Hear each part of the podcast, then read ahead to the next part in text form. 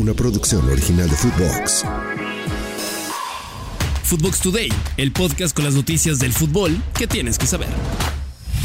Multa para Belko Paunovic.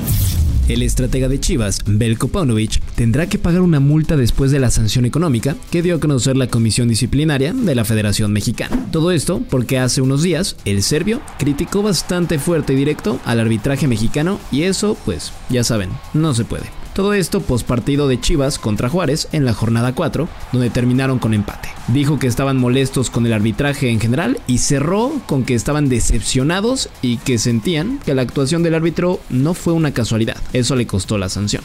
Hoy, Chivas se enfrentará por la jornada 5 al equipo de Tijuana, en una nueva oportunidad para que los del rebaño consigan tres unidades tras su fracaso y regreso de la League's Cup. Antes de seguir con las notas, vayan y denle seguir a Footbox Today, compartan este episodio, califíquenos con 5 estrellas y escríbanos qué les pareció el episodio. Arabia se fija en De Paul.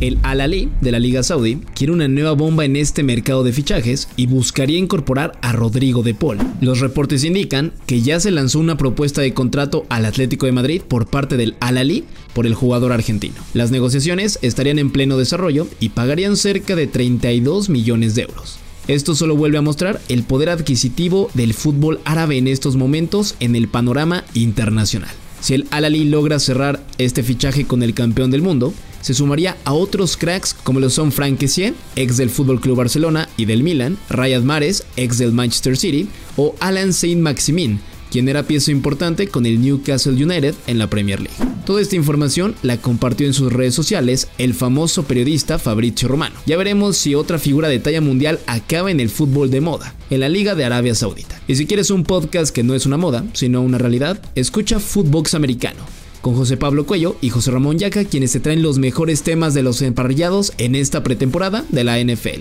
Nuevos episodios todos los martes disponibles en plataformas de audio y YouTube. Henry toma la sub-21. La ex leyenda francesa, Thierry Henry, es nuevo director técnico de la selección de Francia sub-21. El que fuera uno de los delanteros más estelares con el Arsenal y el Fútbol Club Barcelona, Competirá en torneos como los Juegos Olímpicos de París 2024 en los que podría dirigir al mismísimo Kylian Mbappé. El comité de la Federación Francesa de Fútbol lo escogió a Titi por unanimidad por delante de Sabri Lamouchi, así lo habría anunciado la prensa en Francia. Henry tomará el lugar de Sylvain Ripoll, quien fue despedido en julio por la eliminación tempranera en la Eurocopa Sub-21.